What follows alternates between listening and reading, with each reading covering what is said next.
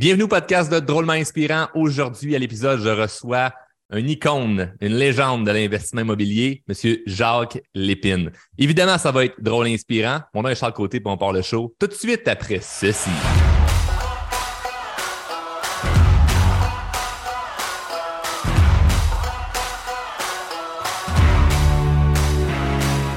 Donc, je disais en intro qu'aujourd'hui, on reçoit un icône de l'investissement immobilier.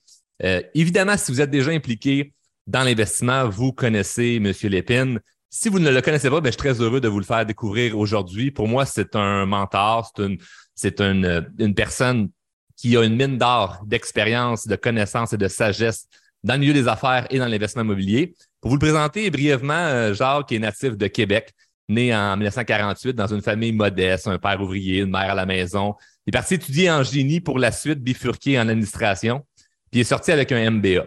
Pour payer ses études universitaires, il faisait des flips d'auto, donc il achetait des, des voitures euh, pas trop chères, les revendait un petit peu plus cher pour faire un peu de profit. Puis c'est en 1943 qu'il a décidé d'investir en investissement immobilier pour sortir de la rat race. Cinq ans plus tard, c'est 12 millions d'actifs sans avoir mis un sou. On parle de plus ou moins 400 portes. Et à un moment donné, c'est rendu à plus ou moins 1000 portes. En 2021, ils fondent le, Club d'investisseurs immobiliers du Québec afin d'aider des gens à investir en immobilier, puis aussi pour réseauter afin d'avoir un entourage de gens qui ne jugent pas ceux et celles qui veulent s'enrichir ou faire de l'argent parce qu'on le sait qu'au Québec, l'argent, c'est encore tabou.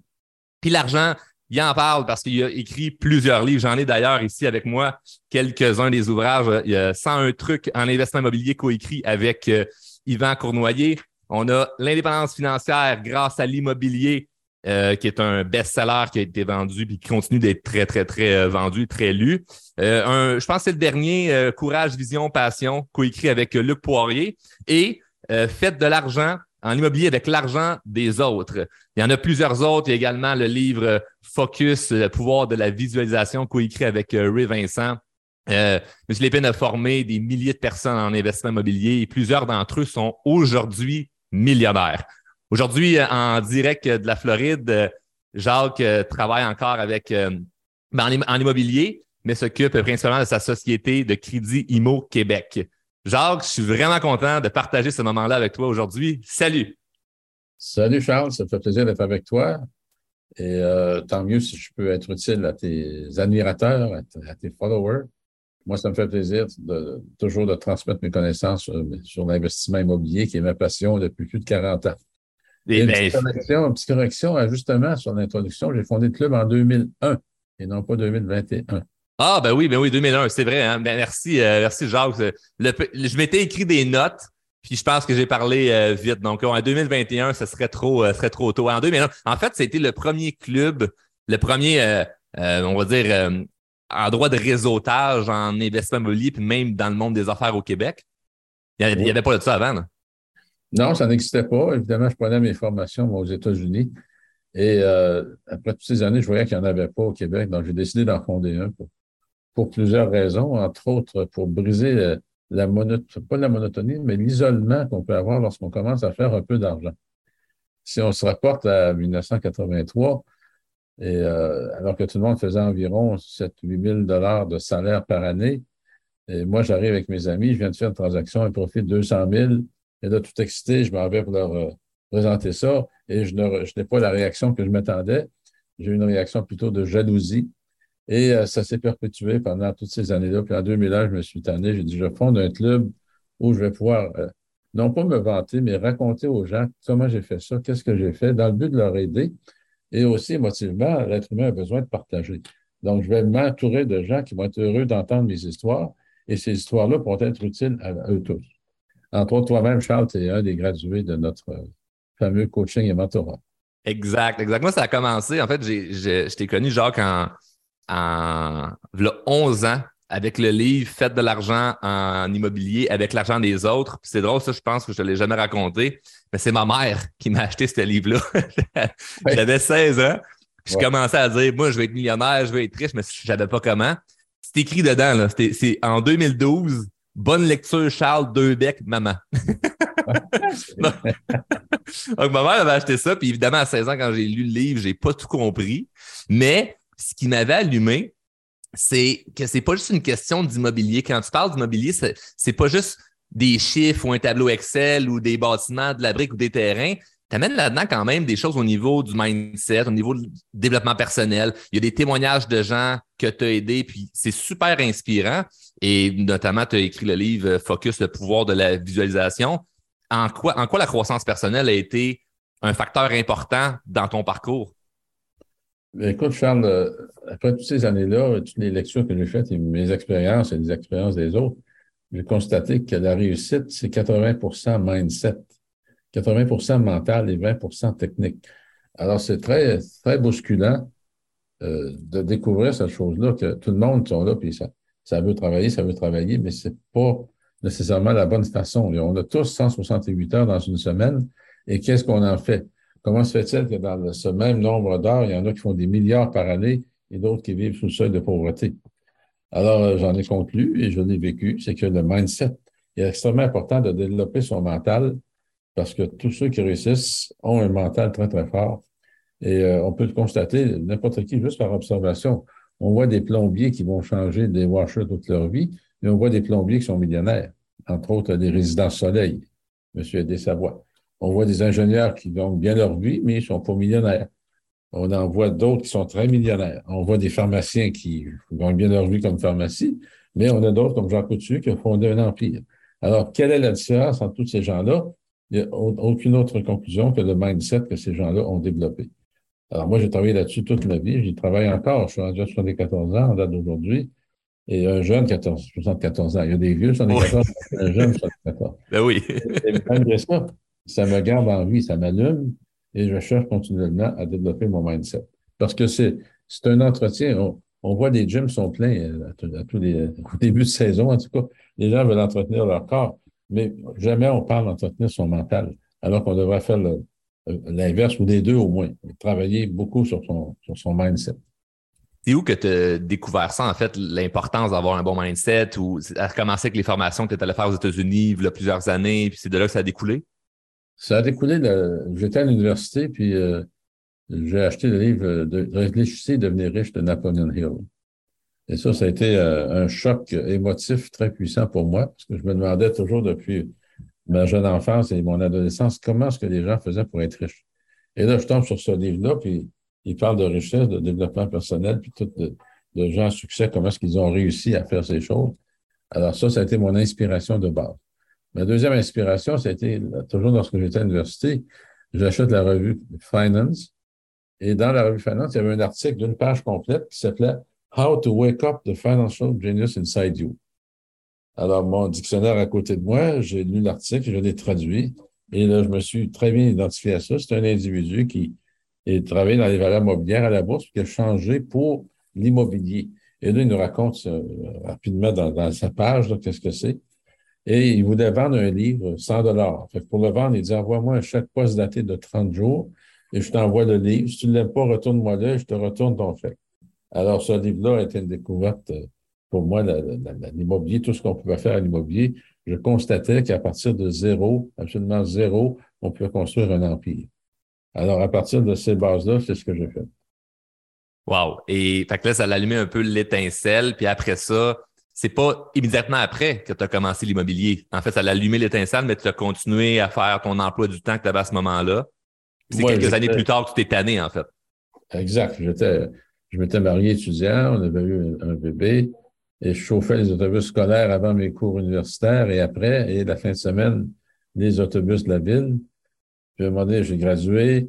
Comme tu as dit tantôt, j'ai commencé en génie, mais j'ai terminé sans génie. Je suis devenu Sans génie. C'est un jeu de mots, hein? Mais oui. c'est un gestionnaire. Et euh, là, j'ai commencé à travailler dans les bureaux de comptable agréé. Puis, en fin de compte, je n'étais pas heureux. Puis, à un moment donné, on était dans un rat race, puis ma femme travaillait comme infirmière, puis moi, je gagnais ma vie. Mais je voyais pas comment. Puis là, j'ai ressorti toutes mes, mes revues, puis mes livres, j'ai relu, puis là, j'ai dit, à partir d'aujourd'hui, ça change.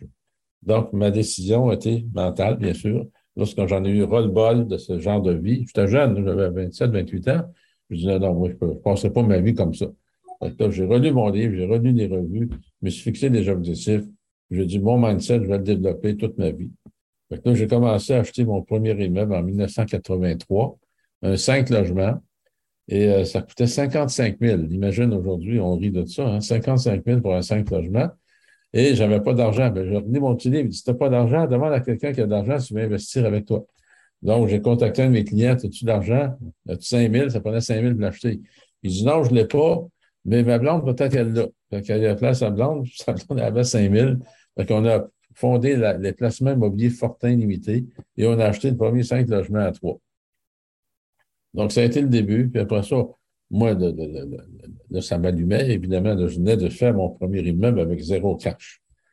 Euh, en fait, zéro cash, c'est toujours un jeu de mots. Il y a eu 5 000 d'investis, mais il venait pas de moi. Donc, pour moi, j'avais un tiers de 55 000 avec zéro cash. Et euh, c'était, mon début. Et après ça, j'en ai acheté trois, quatre autres. Lui, mon associé devenu en mauvaise situation financière.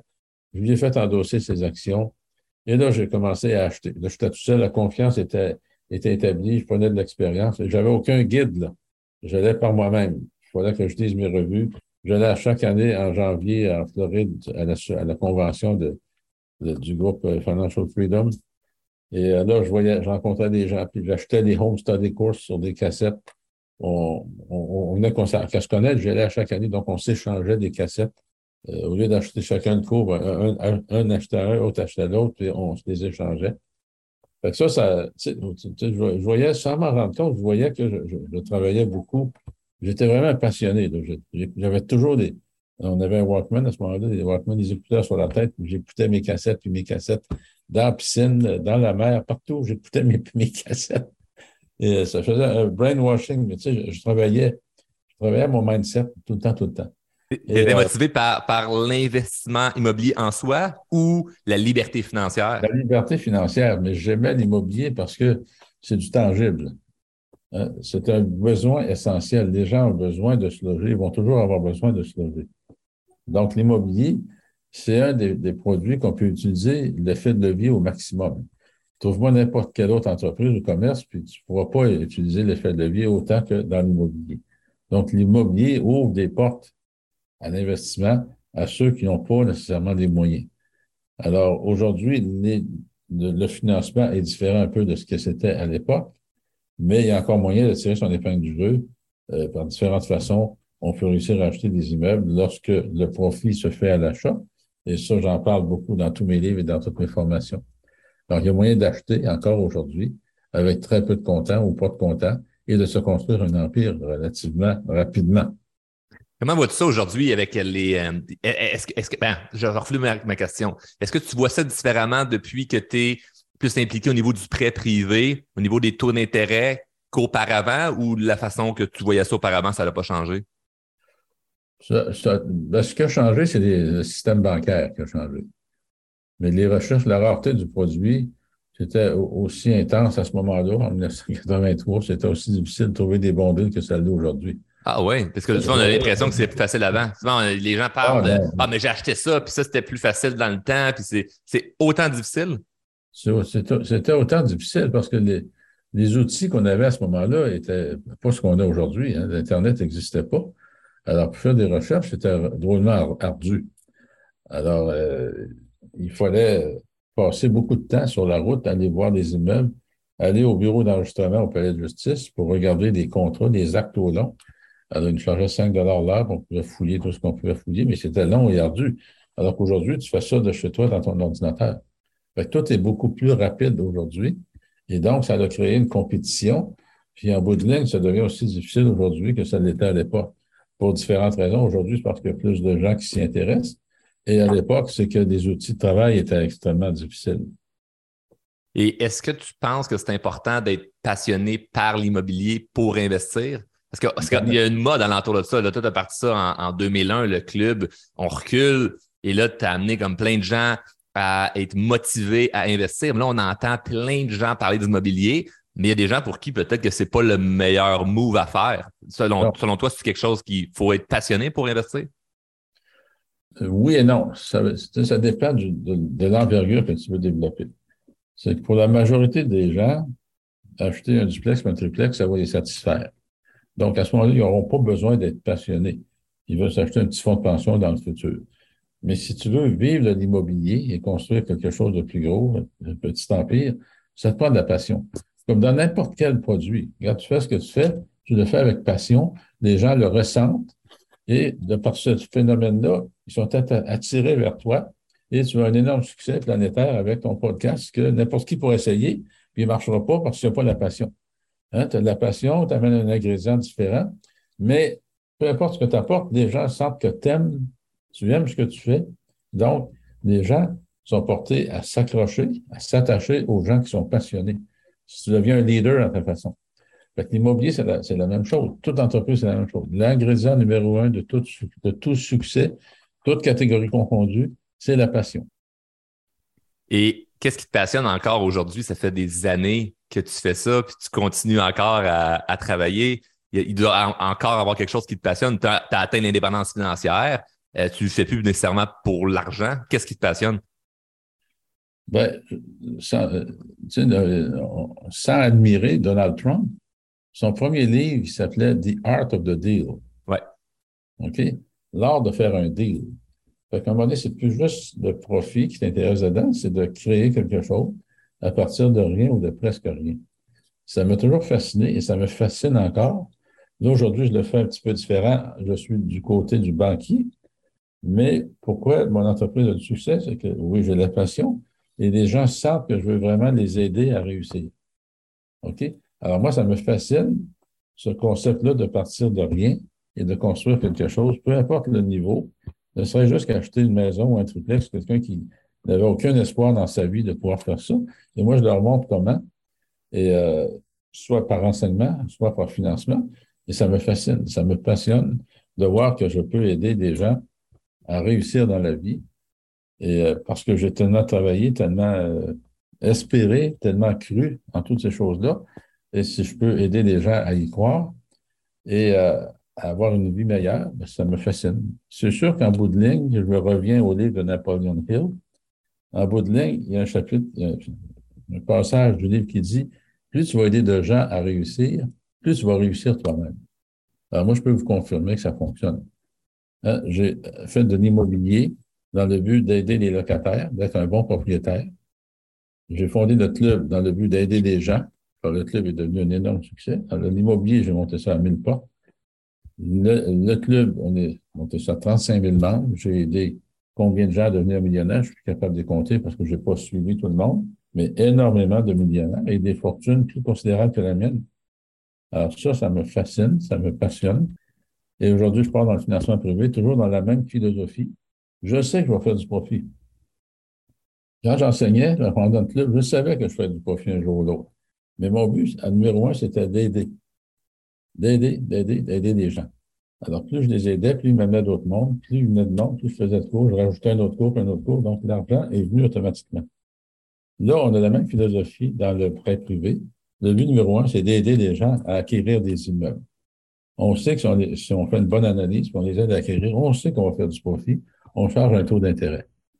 Okay, donc, cette philosophie d'aider les gens, plus tu vas aider les gens à réussir, plus tu vas réussir. Alors, je vous dis, ça fonctionne.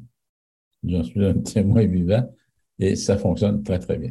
moi, j'en connais. Là, personnellement, j'ai des amis qui, ont commencé à investir, en immobilier puis qui sont libres financièrement. Puis, le, nom qui ressort souvent, c'est M. Lépine, M. Lépine, Jacques Lépine, Jacques Lépine. Ça ressort de j'ai lu son livre, j'étais allé m'inscrire à une formation au club, j'ai je l'ai vu en conférence. Donc, ton nom a ressorti, euh, ressorti beaucoup. Mais pour se rendre à à enseigner ça, évidemment, pour l'avoir vécu. Pour l'avoir vécu, tu as dû passer inévitablement par des échecs. As-tu des échecs quand même considérables que tu pourrais partager, qui peuvent être des, histoires euh, drôles ou des histoires inspirantes? Euh, oui, on est, euh, il y a toujours des, quelques échecs qui nous, qui nous, arrivent en pleine face. Il ne faut pas s'arrêter à ça. Un échec que je peux compter, c'est à Saint-Constant, un 12 logements que j'avais, un de mes amis avait, qui était en chien avec son partenaire. J'ai embarqué avec lui. Et euh, on ne s'est pas méfié assez du partenaire en question. Fait qu'on a injecté au-dessus de 100 000 dans ça, puis en bout de ligne, on l'a perdu au complet. Parce que le partenaire en question était très vicieux, puis il est, revenu, il arrivé avec des procédures, puis des procédures. en fait, on a remis les meubles à la banque, on a perdu notre mise de fonds. Alors ça, c'est un peu par naïveté. Euh, ça arrive à toute personne dans la vie, mais tu sais, la majorité des gens vont arrêter là, ils vont s'apitoyer sur leur sort, puis ils vont mettre la faute sur les autres. Donc, je me suis dit, non, la faute, c'est la mienne. J'ai pas hmm. fait des vérifications diligentes, j'ai pas fait ce que j'avais à faire. Mais ça ne veut pas dire que l'immobilier n'est pas bon parce que j'ai pas fait ce qu'il fallait faire. Ouais. Et fait que l'échec est inévitable. Puis ta relation avec, avec les échecs, c'était ben, ça fait partie du jeu, en fait. Ça fait partie de la game. Tu peux pas. Très rare ceux qui n'ont eu aucun échec. Dans toutes les fortunes, on entend parler juste de succès. Mais lorsqu'on fouille le moindrement, il y a toujours une ou deux échecs dans quelques transactions qui, sont arrivées, qui se sont produites. Mais l'important, ce n'est pas, pas l'échec. Il faut que tu vois l'échec comme un, apprentissage de ta vie. C'est un terme qui ne devrait pas exister, ça, entre autres, au primaire, au secondaire, à l'école. C'est un échec. Un échec, c'est mettre, mettre un mauvais terme dans la tête ouais, C'est un ancrage négatif. C'est un ancrage négatif. Donc, il faut voir ça. C'est pas un échec, c'est un apprentissage. C'est une, étape de la vie. Et il faut que tu passes par-dessus, mais répète pas les mêmes erreurs. Oui, exact. Apprendre de, ces échecs-là au lieu de prendre comme étant une vérité et puis d'abandonner parce qu'on en voit, moi, en fait, dans, dans le domaine où ce que j'œuvre, je, je vois là, des gens qui vivent un échec, puis ça devient comme une, une vérité. C'est ah, ça n'a pas fonctionné, c'est pas fait pour moi parce que j'ai eu un échec. Ça, c'est du défaitisme. C'est du défaitisme. Les gens sont faciles euh, au défaitisme, mais il ne faut pas s'arrêter à ça. C'est là qu'on voit la différence entre quelqu'un qui réussit et quelqu'un qui ne réussit pas. Ceux qui ont réussi, on voit toujours, euh, lorsqu'on fait le coaching, le premier cours, on monte un, iceberg. Puis ce qui sort de l'eau, ah, ça, c'est le succès. Mais en dessous de l'eau, on ne le voit pas. Hein, il, y en a, il y en a quatre fois ou cinq fois plus en dessous de l'eau dans, dans, un iceberg que ce qui sort de la surface? les gens ne voient que ce qui est en surface, mais ne voient pas en dessous. Alors, il ne faut pas s'arrêter à ça. Il faut fouiller, regarder comment est-ce que ces gens ont réussi, qu'est-ce qui s'est passé dans leur vie, comment est-ce qu'ils ont réussi à atteindre ces objectifs-là. Il y en a, je l'avoue, que ça a été plus facile que d'autres. Il y en a, des, des génies naturels. Mais même là, si on prend Steve Jobs, regarde Steve Jobs, Steve Jobs il a été expulsé de sa propre compagnie à un moment donné. Ils sont allés le rechercher, mais ils l'ont expulsé. Pour lui, c'est un énorme échec. Et euh, il est revenu, mais ils, ont constaté qu'il avait besoin de son côté, son côté créatif, son côté euh, visionnaire. Et aujourd'hui, la philosophie d'Apple, ça va très bien Apple financièrement, mais la, philosophie Steve Jobs n'est plus là. Hmm. C'est une autre personne. Alors, combien de temps ça peut durer? Et on le voit à beaucoup de domaines, sans nommer rien, là, euh, les philosophies changent. On vend des choses, puis les, successeurs n'ont pas, ont pas la même vision que toi. Et euh, ça ne marche pas. Ça marche pas. Ça peut continuer un certain temps, mais ça ne peut pas continuer tout le temps. Alors, la vision est importante dans la vie. Il faut avoir une vision, il faut croire en soi, il faut euh, être passionné, il faut travailler son mindset constamment. Je vous dis, c'est un, on n'entraîne pas le cerveau, mais il faut l'entraîner comme on veut entraîner son corps. C'est un tout, hein? le corps humain, c'est un tout. Il est composé physique, il est composé d'un côté spirituel, d'un côté mental. Donc, ça doit s'entraîner autant qu'on peut vouloir entraîner son corps. Aujourd'hui, j'ai 74 ans, mais je peux vous dire que mon mental est en excellente condition. Euh, si je ne me voyais pas dans le miroir le matin, je ne croirais pas que j'ai 74 ans. la vérité physique. Mais mon mental est là. J'ai toutes mes facultés cognitives. Je fais de la, business avec passion. Et euh, j'adore aider les gens. Et je vais faire ça jusqu'à ma mort. Pourquoi tu ne prends pas ta retraite, genre, tu as assez d'argent? Ce, n'est pas une question d'argent. Moi, arrêter puis aller frapper une petite maudite balle sur le bout d'un bâton blanc, une petite pinouche blanche, qui appelle un T, un jour de l'arbre. Tant mieux ceux qui aiment ça, mais moi, ça m'ennuie à mourir. Ça m'ennuie à mourir. Alors, j'aime mieux, moi, être actif, continuer à faire des affaires, à mon rythme, à ma façon, et aider les gens. Je suis 100 fois plus heureux que d'arrêter et dans le corridor de la mort puis d'attendre. D'attendre que la mort arrive. L'homme n'est pas fait pour arrêter. L'homme qui arrête deux ans après, généralement, il, meurt, il tombe malade. Il, une fois que tu as fait deux fois le tour de la Terre, qu'est-ce que tu veux faire? Trois fois, quatre fois, ça devient plate, ça devient routinier. Donc, il faut que tu fasses quelque chose qui t'aime et qui te passionne. Alors, moi, je, fais ça et je vais le faire quand même. Tant que ma santé va être capable, puis même euh, Juste quand je vais fermer les yeux, je vais arrêter. As-tu toujours eu cette, même sagesse-là plus jeune ou ça s'est développé? Si ça s'est développé comment? Ben, j'ai toujours été un, grand rêveur. Je me souviens, euh, j'étais adolescent, puis quand, je travaillais les, emplois d'été au gouvernement, ben, je racontais un jour, je vais avoir un bateau, un jour. Ça agressait les, techniciens qui, étaient responsables de moi. les euh, agressait? Ça les agressait. Ils me disaient, ferme ta gueule, j'espère que tu vas être capable un jour d'avoir tout ce que tu veux. Lui, il était à un autre niveau. Lui, il avait sa job, il avait un salaire, puis moi, je n'étais pas conscient de ce que c'était d'avoir un salaire et des obligations financières. Fait que moi, je rêvais, puis je rêvais, puis je rêvais. Et euh, ça, ça, l'agressait du monde. Fait que j'ai toujours eu euh, euh, ce côté rêveur agressant. Sans être une personne agressante, j'agressais de par l'expression de mes rêves. Alors, ça m'a isolé beaucoup. J'ai jamais bu, j'ai jamais fumé, j'ai jamais drogué. Alors, c'est sûr que les gars, quand on était au cégep, toute la gang s'en allait à la brasserie, ils prenaient de la bière. Moi, je prenais du coke. Après trois coke, là, je t'agazais pas mal. c'était le temps, c'était le temps de repartir à la maison, là. ouais, fait là, je m'en allais, puis les autres, ils continuaient à prendre un, verre. Puis à un moment donné, ils me disaient, toi, Lépine, t'es bien fin, mais t'es pas de notre gang parce que nous autres, on fait des folies, puis toi, t'es toujours conscient. Fait que ça m'a, j'ai été isolé un peu toute ma vie à cause de ça. Ça me dérangeait plus ou moins parce que j'ai toujours un, un certain côté solitaire. Et encore aujourd'hui, euh, je suis seul, puis je m'ennuie pas avec moi-même. Je n'ai aucun problème. Lorsque je suis seul, je ne vis pas seul, mais lorsque je suis seul avec moi-même, je, ne m'ennuie pas. Alors, euh, c'est ça. J'ai une vie passionnée. Et encore à mon âge, je, suis très passionné. Je transmets ma passion.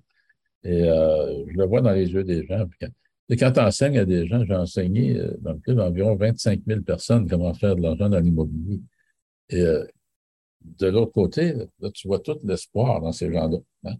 De 100 personnes devant toi qui t'écoutent une journée de temps, sont suspendues à tes lèvres, ils posent une question de temps en temps, mais tu vois, tu vois par le regard, donne-moi-en, donne-moi-en plus, donne-moi-en encore, j'en veux, j'en veux, j'en veux. Tu me fais du bien. C'est ça que tu ressens sans qu'ils te le disent, mais tu le ressens très bien. Et euh, tu le vois à la fin de la journée par les applaudissements. Ils payent pour, ils payent, puis t'applaudissent à la fin de la journée. Ça doit signifier un certain niveau de satisfaction et que ça répond à un besoin. Mais le gros, je pense qu'il voit, il constate ma passion et euh, je donne un gros nounours euh, non agressif. Et puis ils disent, euh, j'ai l'impression qu'ils disent, ben, si lui le fait, je suis capable de le faire moi aussi. Alors, c'est mes origines humbles qui font ça. Oui, ben quand tu t'exprimes, j'ai la chance de, te parler. Bon, on, s'est côtoyé à, quelques endroits, puis ben, je t'ai vu en conférence également. Puis lorsque tu t'exprimes, je pense que les gens, ce qu'ils ressentent, c'est un peu la personne qui a de l'ambition, elle voit un peu le père ou le grand-père qui rêvé à avoir, là, parce que là, c'est des générations là, qui t'écoutent, le Jacques. Là. Il y en a qui ont 18 ans, là, puis qui sont comme Hey, c'est impressionnant le parcours de, de M. Lépine.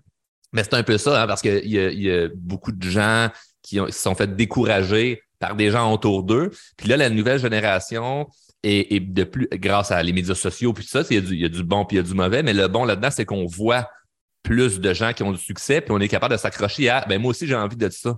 Puis dans leur famille, dans leur entourage, moi je le vois chez beaucoup, beaucoup de nos clients, beaucoup de gens que j'accompagne, qu'ils se font décourager et tout ça. Quand on voit quelqu'un de mature, puis qui exprime avec, euh, avec humilité son parcours et ses connaissances, c'est vraiment inspirant pour le monde. Puis tu n'arrives pas à, en te vantant. Là. Moi, c'est pour ça que je voulais te présenter vite vite au début, parce que tu vas faire le tour vite vite, puis tu ne diras pas trop tout, ce que tu as accompli, mais c'est gros là, ce que tu as fait, là, de former des gens qui ont. Tu as formé des gens qui aujourd'hui ont des fortunes plus grosses que la tienne. Oui. C'est impressionnant, c'est fou. Là. Impressionnant, très impressionnant. Puis, euh, c'est des gens qui, au début, on peut le voir un petit peu dans une salle, ceux qui, euh, ceux qui sont enclins à avoir plus de succès que d'autres. Qu'est-ce qui euh, définit ça? Justement, c'est une question que je vais te poser sur les milliers de personnes que tu as formées. C'est quoi la variable qui détermine ceux qui vont réussir à haut niveau puis ceux qui réussiront pas? Ben, à part la passion, mettons, on, enlève la passion. Y a-t-il d'autres variables? Ben, la curiosité, hein, les questions qu'ils posent. Il y en a qui sont dans des salles, pendant dix mois, ils ne posent pas une seule question. Ils sont, sont low profile, vraiment low, low, low profile. Mais il y en a dans ça qui ont réussi aussi. Mais la majorité, ce sont des gens un petit peu plus extrovertis. Ils posaient des questions, ils venaient me voir aux pauses. Ils prenaient leurs 30 minutes de coaching, alors que certains, la majorité ne le prennent pas. Hein. Alors, ceux qui on, est, capable, après 5-6 mois, de voir ceux qui ont un profil pour réussir un peu plus que d'autres. Et, à part l'extraversion, y avait-tu d'autres choses? Parce qu'il y a des introvertis qui, qui peuvent très bien réussir, mais y a-tu quelque chose d'autre qui. Tu es vraiment dans, le 1 dans tes, dans tes euh, étudiants, on va dire, entre guillemets, favoris, c'est ceux là, qui ont vraiment réussi à, grande échelle? Y a-tu trait de personnalité ou quelque chose que quelque chose qui peut se développer? En fait, je n'avais pas d'étudiants favoris. C'était eux autres qui s'imposaient à moi. OK? Ça peut sembler du favoritisme, mais moi, j'ai toujours été patient et euh, je me dis, tu, les gens payent pour venir me voir. Pose-moi toutes les questions que tu veux. Quand ça devenait trop one-on-one, je disais, viens me voir à la pause, viens me voir à la fin. Alors, mais c'est ce côté curieux, et tu le vois par la curiosité, par les questions, par le regard, par l'expression, tu, vois, tu découvres l'ambition de la personne, puis la passion de la personne. Alors, on le voit avec le temps. Donc, inévitablement, quelqu'un qui, qui, a plus d'ambition, ça, ça va de soi que, qui va poser des questions pour comprendre certaines affaires, va se mettre dans l'action, puis il va créer autre chose. Mais là, ce que ça vient faire, ça revient comme tantôt, on expliquait, le, il y a des gens qui vont avoir un triplex, puis c'est leur fond de pension, c'est correct. Puis il y a des gens qui vont vraiment aller creuser plus loin, puis là, bâtir une business dans l'immobilier. Et ça, c'est quelque chose peut-être que certaines personnes écoutent présentement, puis qui n'ont pas encore commencé à investir en immobilier. Peut-être que ça, ça, leur échappe, mais devenir investisseur immobilier, c'est de, devenir entrepreneur. Bien, c'est sûr. Je le dis d'ailleurs dans le premier coaching, regarde, vous êtes en affaires. À partir du moment où tu achètes un immeuble, ne serait-ce qu'un seul condo, tu es en affaires. Tu as des revenus, tu as des dépenses d'opération, tu as des dépenses de financement, puis tu vas chercher à aller tirer le meilleur profit de ça. Euh, la, suite, ben, c'est la quantité, la quantité, mais tu es toujours en affaires. Et euh, j'essaie toujours de, de, briser ce mythe de l'investissement immobilier que les gens ont dans la tête, tu achètes un immeuble, et euh, tu le revends. OK? Tu achètes puis tu le revends. Mais entre les deux, on n'en parle pas. Qu'est-ce qui se passe entre les deux? Alors que toute la game se passe là. Hmm. Et ça, ça a été biaisé par les émissions Flip That House, Flip This House, Flip Vegas, Flip Montréal. Le monde achetait des immeubles, mais on ne nous disait pas que l'équipe était des experts en, immobilier. Il y avait tous les outils nécessaires. Il y avait des centres d'entrepreneurs en construction. C'était pas si simple que ça. Et la propriétaire venue, on n'en voit pas d'émissions là-dessus. Et euh, c'est une entreprise. Toute entreprise a un service à la clientèle. Alors, on investit dans l'immobilier, on a une entreprise, mais on a des maudits locataires. des maudits locataires. Alors, moi, je dis, arrêtez, ce n'est pas des maudits locataires, c'est des merveilleux clients. OK? Trouve-moi une seule entreprise où ton client va te signer un contrat, comme quoi il s'engage à faire avec toi pendant 12 mois, par écrit. Trouve-moi une seule business. Une perspective différente, là. Il n'y en a pas. Donc, pour moi, c'était mes clients. Un client euh, doit un, service à la clientèle. Service à la clientèle, ben, c'est organisé quand il t'appelle pour donner un service. C'est toi qui détermines la priorité ou l'urgence, mais tu donnes un service, tu ne les pas. Il paye pour toi et à tous les mois, il y a une partie de ce qu'il te donne qui t'enrichit, qui reste dans tes poches. Soit directement en cash flow, en surplus d'opération, soit en capitalisation, ton prêt qui se paye, et soit en plus, en, augmentation de valeur, la plus-value. Donc, il y a trois items importants. Et quand tu regardes les trois, bien, plus tu vas optimiser, plus tu vas bien gérer ton entreprise, plus chacun de ces trois facteurs-là va, être influencé. Entre autres, le cash flow. Hein, la capitalisation, elle va toujours être là, que tu le gères bien ou non, et la plus-value aussi. Mais ton cash flow, il va être influencé par les loyers que tu vas charger, par les dépenses que tu vas bien contrôler. Donc, tu deviens, il faut que tu deviennes un bon gestionnaire. Et là, j'amène souvent l'idée de McDonaldiser vos systèmes. Hmm. je, je, ferai la simple comparaison. Est-ce que McDonald's fabrique les meilleurs hamburgers au monde? La réponse est non. la réponse c'est non. Mais pourquoi est-ce que c'est eux qui en vendent le plus? Le canal de distribution. Ils ont, franchise. ils ont un système derrière tout ça, un système qui a été étudié de A à Z en temps et mouvement, en coût d'opération, de sorte que ils ont écrit le manuel d'opération. Ils ont fondé l'université du hamburger où on ne te montre pas comment faire cuire une boulette. Hein, on te montre comment gérer et tu peux te référer à ton manuel d'opération en tout temps. Donc, le résultat de tout ça, c'est qu'ils font du copier-coller, copier-coller, et que tu sois en Chine, que tu sois à Montréal, le Big Mac va toujours goûter le Big Mac. OK? Le système fonctionne à merveille partout. Et en plus, McDonald's, c'est un succès planétaire immobilier les gens voient juste les hamburgers, mais ils sont dans les meilleurs emplacements au monde, partout. Partout sur la planète, ils sont les meilleurs emplacements. Et les immeubles appartiennent à McDonald's. Le franchisé le paye, mais après 20 ans, il revient à McDonald's. Et s'il continue à renouvelle sa franchise, il rachète sa bâtisse, il repaye sa bâtisse X nombre de fois. Alors, c'est un modèle à prendre, surtout d'ailleurs, tous les franchiseurs de ce monde se sont basés quelque part sur McDonald's. Donc, McDonaldisez votre système de gestion immobilière et vous allez avoir un succès. McDonaldisez, ça veut dire même si tu as un seul condo, optimise le tout, informatise, fais tout, tout, tout comme si tu avais un empire. Et après ça, tu vas, à chaque immeuble que tu vas rajouter, tu fais un copier-coller. Oui, c'est d'ouvrage, c'est bien plus d'ouvrage d'optimiser un condo, de le faire informatique que de le faire à main. Mais si tu as une vision, hein, voir un peu plus loin que le bout de ton nez, tu vas le faire en conséquence que tu vas en acheter d'autres immeubles. Tu vas en acheter d'autres et tu vas en acheter d'autres. Et plus tu vas en acheter, plus ça va être facile. Ton système est bien rodé. Et attends pas d'en avoir 500 pour le roder. C'est facile quand tu le fais au départ. Ouais, c'est de commencer sur le, bon départ. Est-ce que tu penses que c'est important d'apprendre à bien se connaître d'un point de vue personnel? Parce qu'on a tous des forces et des faiblesses. Puis en immobilier, dans la business de l'immobilier, ben, tu peux être visionnaire, mais être un mauvais opérateur. Tu peux être un bon opérateur, mais un mauvais comptable. Tu peux être un bon comptable, mais être pas bon manuel. Et des fois, je pense qu'il y a certaines personnes qui ont la, la, la, la fausse croyance qu'il faut être pas pire dans à peu près tout. Est-ce que es, dans tes débuts, est-ce que tu étais pas pire dans à peu près tout ou tu es bon dans tout? Ben, il faut que tu apprennes. Tu es bon dans rien. Hein, Réponse honnête. Tu es bon dans rien au départ. tu es bon dans rien au départ, il faut que tu apprennes. Alors, le meilleur apprentissage, ben, c'est l'expérience, c'est d'acheter, de se cogner le nez, puis d'apprendre. Mais le but qu'on donnait dans, le club et dans le coaching, c'était de sauter certaines étapes. Hein? Lorsque tu suis un coaching, ça te permet d'éviter. Donc, si tu évites des erreurs, tu gagnes du temps. Alors, il faut apprendre, il faut. Tu sais, il y a un livre qui s'appelle The E-Myth, le mythe entrepreneurial de Michael Gerber. Et, euh, il parle beaucoup de McDonald's dans ça, mais il amène un concept très intéressant. Il y a le technicien, dans toute entreprise, ça prend un technicien, ça prend un gestionnaire et ça prend un visionnaire. Chacun des trois a besoin des deux autres. Hein, le technicien a besoin du gestionnaire et du visionnaire. Le euh, gestionnaire a besoin du technicien et du visionnaire, puis le visionnaire a besoin du technicien et du gestionnaire. Donc, comment est-ce qu'on peut être les trois au départ?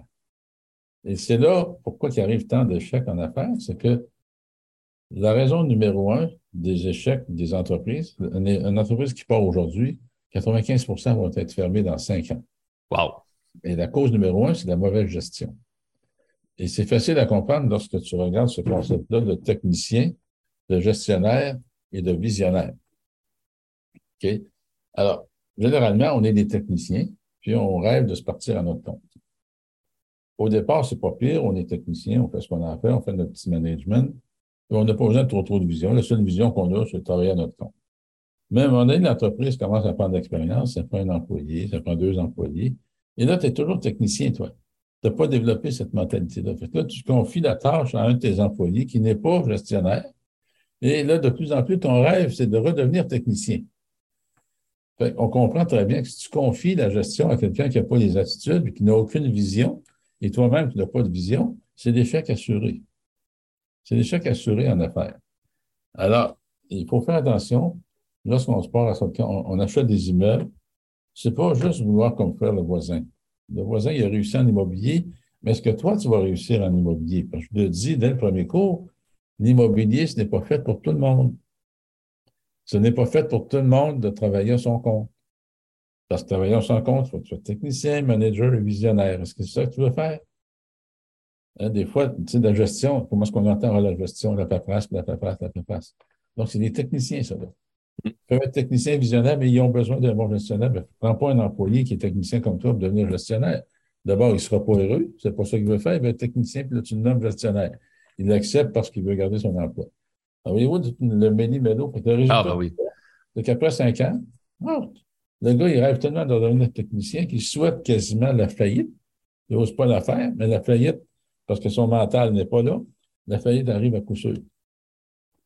Et à ce moment-là, ben, il a réussi à il retombe technicien, puis il, il, redevient plus heureux, mais il va se plaindre toute sa vie. ça n'a pas été sa faute, c'était la faute des autres. Dans le fond, c'est sa faute à lui. Il n'avait pas les attitudes, il n'a pas fait ce qu'il faut pour bien réussir. Ouais, il faut se responsabiliser là-dedans aussi. Puis on peut être visionnaire, avoir une grande vision, mais être zéro technicien, zéro euh, opérateur, puis là, on s'en va tout croche. Écoute, ceux qui font un milliard par année, là, est-ce qu'ils font tout eux-mêmes? Ben non. Hein, ils s'entourent. Il faut s'entourer. Il faut accepter une certaine inefficacité de certains employés. mais tant aussi longtemps qu'il livre une certaine marchandise. Moi, je me disais, c'est sûr que mes, mes ouvriers d'entretien me volent. Je le sais au départ. Ne serait-ce qu'une vis, elle m'appartient à la vis. Puis s'il la prend pour lui, il vient de me voler. Alors, j'acceptais un vol jusqu'à une certaine quantité. OK? À un moment donné, quand ça ne balance plus, quand tu me voles trop, il faut, changer. Mais il faut, faut que tu t'entoures de gens engagés. Hein? Si les gens ne sont pas engagés, ça va être une, lourdeur, ça va être une perte de temps. Alors, il faut, s'entourer de gens passionnés, de gens engagés. Ils travaillent avec toi parce qu'ils aiment ça. Ils ne veulent pas nécessairement être à leur compte, mais ils aiment ce qu'ils font. Ils sont heureux dans leurs conditions. Inévitablement, on a, un peu besoin des autres pour grossir quelque chose. Moi, je me, je souviens d'une formation, j'avais dû ça mener dans une vidéo. Je disais, mon, en affaires, mon premier 10 000, je l'ai fait en travaillant fort. Mon premier 100 000, je l'ai fait en travaillant intelligemment. Mon premier million, je l'ai fait en travaillant en équipe. Ça. ça. va beaucoup plus vite en équipe, mais de là l'importance de savoir, de se connaître, faire la croissance personnelle, de se développer en tant qu'humain, puis après ça, ben, de savoir c'est quoi ses forces, puis mettre les bonnes personnes aux bonnes places, parce qu'après ça, ça peut devenir un chaos, comme, comme tu viens de l'expliquer. Exact. Mais ça prend des points de contrôle. quand tu as des employés, ça prend des points de contrôle, mais ce n'est pas donné à tout le monde d'avoir beaucoup d'employés. Moi, ce n'était pas ma force, je le dis humblement, ce n'était pas ma force d'avoir des employés. J'aimais mieux avoir des sous-contractants. Je suis trop émotif c'est leur vie, ça devient de ma vie, puis ils ont un problème, puis j'embarque dans leurs problèmes, fait que je dis, le moins d'employés possible, je vais prendre des sous-contractants ou j'ai un contrat, puis tu, fais tu livres la marchandise ou tu ne la livres pas. Alors, tu parlais tout à l'heure de l'importance de se connaître. C'est extrêmement important de se connaître. Première question à se poser, si on parle d'immobilier ou peu importe, est-ce fait pour moi? Le domaine que je choisis, est-ce que c'est fait pour moi? Est-ce que ça me passionne? Et là, on regarde tous les côtés positifs. On, on prend un arbre de décision, tout simplement. les côtés positifs, les côtés négatifs, tu fais la liste, puis en bout de ligne, tu vas le voir si c'est fait pour toi. Mais les gens, ils jouent à la cachette. Ils veulent faire de l'argent parce que toi, tu fais de l'argent. Charles, je vais partir un podcast. OK? ça a l'air facile, hein? Ça a l'air facile. Il parle devant un micro, puis il dit des jokes. regarde, c'est pas juste ça. Tu apportes quelque chose de différent. Hein? Tu apportes la passion, tu apportes la communication, tu es capable de bien transmettre d'une façon humoristique. Tu lances des messages très importants de façon humoristique en nous faisant rire, mais qui nous font poser des questions. Alors, vois-tu, c'est ce qui fait la différence entre un podcast normal et un podcast comme le tien? Ah, puis ce qui se passe après. sais, on parlait d'opérateur ou technicien, ce qui se passe après. Moi, je pense que le succès de mon podcast, c'est pas le fait que je suis bon devant le micro, c'est qu'est-ce que je fais après pour le promouvoir, le marketing, tout, ça. c'est, si on le met, on, le met dans, l'immobilier, ben c'est pas juste quand tu achètes un immeuble, c'est qu'est-ce que tu fais après ça quand tu l'as. Là? Tu l'as l'immeuble, qu'est-ce que tu fais avec pour qu'il devienne rentable? C'est ça. C'est ça. Le niveau de satisfaction de ta clientèle, parce que tes meilleurs clients, c'est les autres qui vont t'amener d'autres clients. Moi, une situation idéale, je l'ai vécu à Québec, un petit quatre logements. Les gens étaient tellement contents que je n'ai jamais mis une annonce pour le louer. Ils me disaient, je m'en vais, mais j'ai un locataire pour toi. J'ai un de mes amis qui veut l'avoir, j'ai un de mes amis. Je n'ai jamais mis une pancarte. ça, c'est bon. C'est un contexte idéal, idéal, idéal. Oui, l'enclassement était bon, la grandeur des appartements était bon, mais il devait avoir un petit peu plus que ça. Hein. Et je m'en attribue le mérite, c'est que je donnais un bon service à la clientèle. En, on revient dans, le sujet plus immobilier, là, euh, quelqu'un qui, qui se dit OK, moi je suis passionné par ça, j'aimerais ça en apprendre plus. Est-ce qu'on valorise plus l'équité ou la liquidité en immobilier? Ben, malheureusement, les gens valorisent plus l'équité. Mais il faut valoriser la liquidité aussi, parce que sans liquidité, tu vas aller où? Ça donne quoi de dire j'ai euh, un milliard d'avoir net, n'ai pas de maudite scène dans mes poches? Ça donne quoi? Il euh, faut, aller dans un équilibre. Au départ, je suis conscient, tu pars, tu n'as rien, tu n'as rien à perdre, tu as tout à gagner. C'est la même chose que quand j'ai parti, tout le monde disait, tu vas te péter la gueule. Regarde-moi bien, là. Regarde-moi bien dans les yeux, J'ai zéro. OK? J'ai nothing. Qu'est-ce que je vais perdre? Absolument rien. J'ai rien à perdre, j'ai rien. ça, c'est dans tes débuts, là. Dans mes débuts. OK. alors, là, j'avais, j'achetais de quoi? Là, j'avais juste d'équité. Je n'avais pas de cash flow. D'équité, d'équité, d'équité. Donc, sur papier, j'étais millionnaire, mais je n'avais pas de maudite scène dans mes poches. c'est quoi qui compte pour toi? Dire aux gens que tu es millionnaire ou savoir que tu es millionnaire? Mais c'est pas drôle quand tu es millionnaire, tu pas à t'acheter une livre de steak Ah, mais, mais il y en a plein. Moi, j'ai plein d'amis en immobilier que c'est ça. Là. Ils valent des dizaines de millions en actifs. Mais je, les, je, les, je, les, je, leur fais la blague quand on arrive pour payer au restaurant. Je leur dis, je dois payer parce que toi, tu payes avec ton hypothèque le resto. c'est ça. c'est pour ça que je dis qu'est-ce qui est le mieux? Ça va dépendre de chaque individu. Mais moi, je vous dis, après, après expérience, au début, c'est bien le fun. Là. Tu montes, tu construis de l'équité. Mais quand tu veux vivre de ça, à un moment donné, tu ne peux pas vivre juste d'équité. Oui, tu vas refinancer, mais attention, si tu refinances et que tu prends l'argent du refinancement pour vivre personnellement, tu es imposable dessus. Alors, il faut faire attention comment, là, je ne rentrerai pas dans la fiscalité. Mais donc, tout ça pour dire, c'est que le plus rapidement possible, optimiser vos immeubles pour aller générer du cash flow. Parce que quand je dis le profit se fait à l'achat, ça veut dire beaucoup de choses. Ça ne veut pas juste dire le prix par rapport à la valeur du marché. Hein, ça veut dire le profit se fait à l'achat. Est-ce que j'achète une entreprise rentable? Est-ce que j'achète une entreprise que je peux rentabiliser rapidement? Et c'est là son profit à l'achat. Hein, j'achète un immeuble, et là, actuellement, tous les gens que je finance, ce sont des experts comme ça. Ils voient les immeubles sont chers selon le prix, le prix demandé par rapport aux revenus. Mais ils savent très bien qu'un loyer à 650 par mois, alors que le secteur est à 1200, ils savent qu'ils ont un deal entre les mains. Donc, ils achètent, ils font ce qu'on appelle la rénoviction, qui a plus ou moins bonne presse. Ils optimisent leurs immeubles, ils refinancent, puis là, ils me remboursent, puis en plus, ils ont un cash flow positif. OK? Ils ont optimisé leur entreprise pour la rendre rentable, non pas juste en équité, mais en liquidité. Alors, si tu veux vivre de l'immobilier, il faut obligatoirement que tu ailles chercher de la liquidité. Et les calculs sont faciles à faire. Quand tu achètes un immeuble au départ, si tu as 50 dollars par mois par appartement, c'est beau, le surplus d'opération. Et là, dans tous les coachings, mais je dois vivre de ça, combien d'appartements que ça me prend? Et je fais le calcul. Il y a 50 pièces par mois, tu fais 600 par année. Tu veux faire 100 000 par année, divisé par 600, combien ça te prend de porte? Au départ. C'est aussi simple que ça. Maintenant, si tu deviens un bon gestionnaire, si tu optimises tes systèmes, tu McDonald's le tout, tu vas partir de 50, tu vas monter à 100.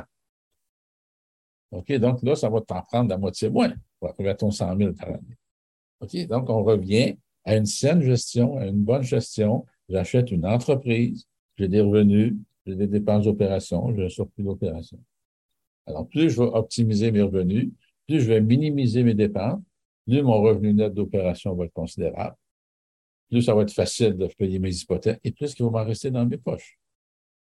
Et plus que je vais payer d'impôts. Ah. ah, alors, regarde ça. On, on pourra faire un autre. On va faire un autre épisode, genre comment réussir à sauver de l'impôt grâce à, l'immobilier. Je sais pas si on va peut-être pas donner les trucs, mais moi, je serais intéressé. Au, pire, on s'en parlera à, micro euh, fermé.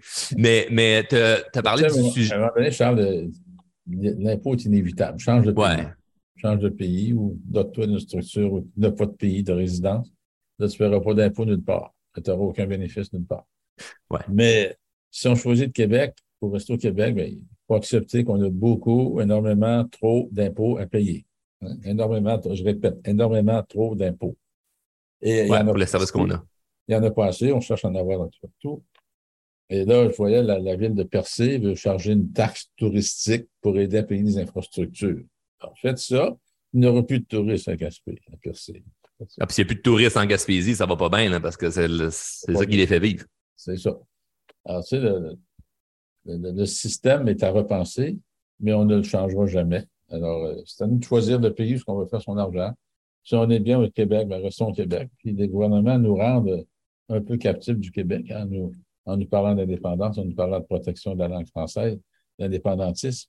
Tu sais, je suis là, sur les 14 ans, puis je parle anglais comme une, comme une vieille tortue, avec un accent épouvantable.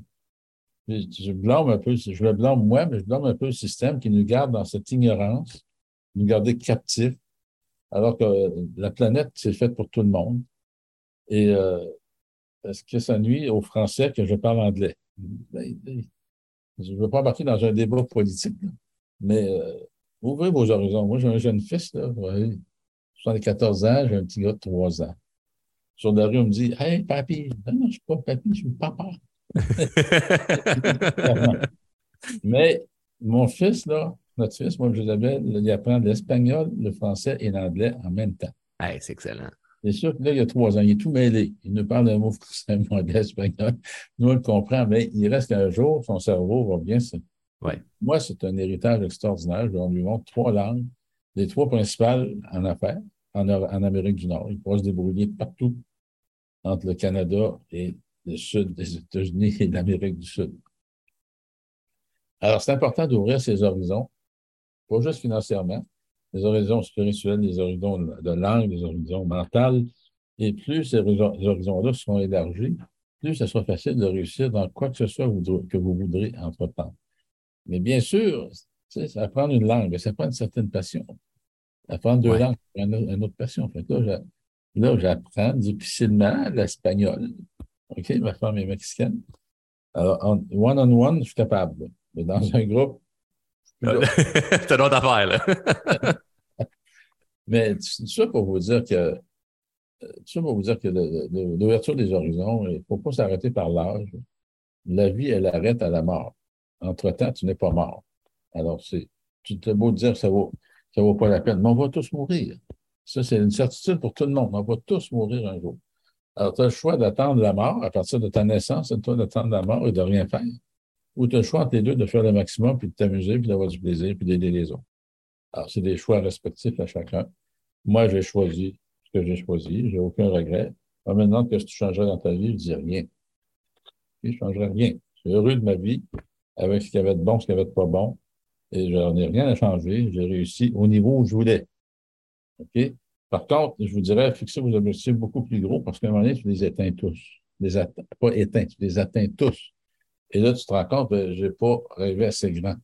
Parce que dans nos têtes, on a des œillères et on se bloque. On se bloque, on se bloque constamment. Un exercice que je fais faire aux gens, achète-toi un petit carnet, puis liste sans objectif. Mais je préviens tout de suite à 30, vous allez bloquer. Ah ben oui, j'en doute pas. On bloque pourquoi? Parce que, ben non, ça se peut pas. Là, les limites mentales arrivent, ça mm. ça se peut pas. Là, mettons, je vais aller dîner avec le président des États-Unis. Ça se peut pas, ça ne donne rien de marquer ça dans mes biens. Ben là, je dis oui, marque-le. Marque-le, parce que tu ne sais jamais quel événement qui va se produire dans ta vie qui va te permettre de réaliser ce rêve-là. Et il faut voir grand, il faut voir le plus grand possible. Puis, euh, avec le temps, on constate que la loi de l'attraction, ça fonctionne. Hein, le cerveau émet des fréquences et il envoie ça quelque part et ça nous revient. As-tu des exemples de choses que tu as faites puis que ça, s'est matérialisé grâce à la loi de l'attraction? Ben, je, peux vous parler avec le mariage avec mon épouse. Ah ben oui, go. OK. Moi, je l'ai rencontré la semaine des millionnaires en 2014.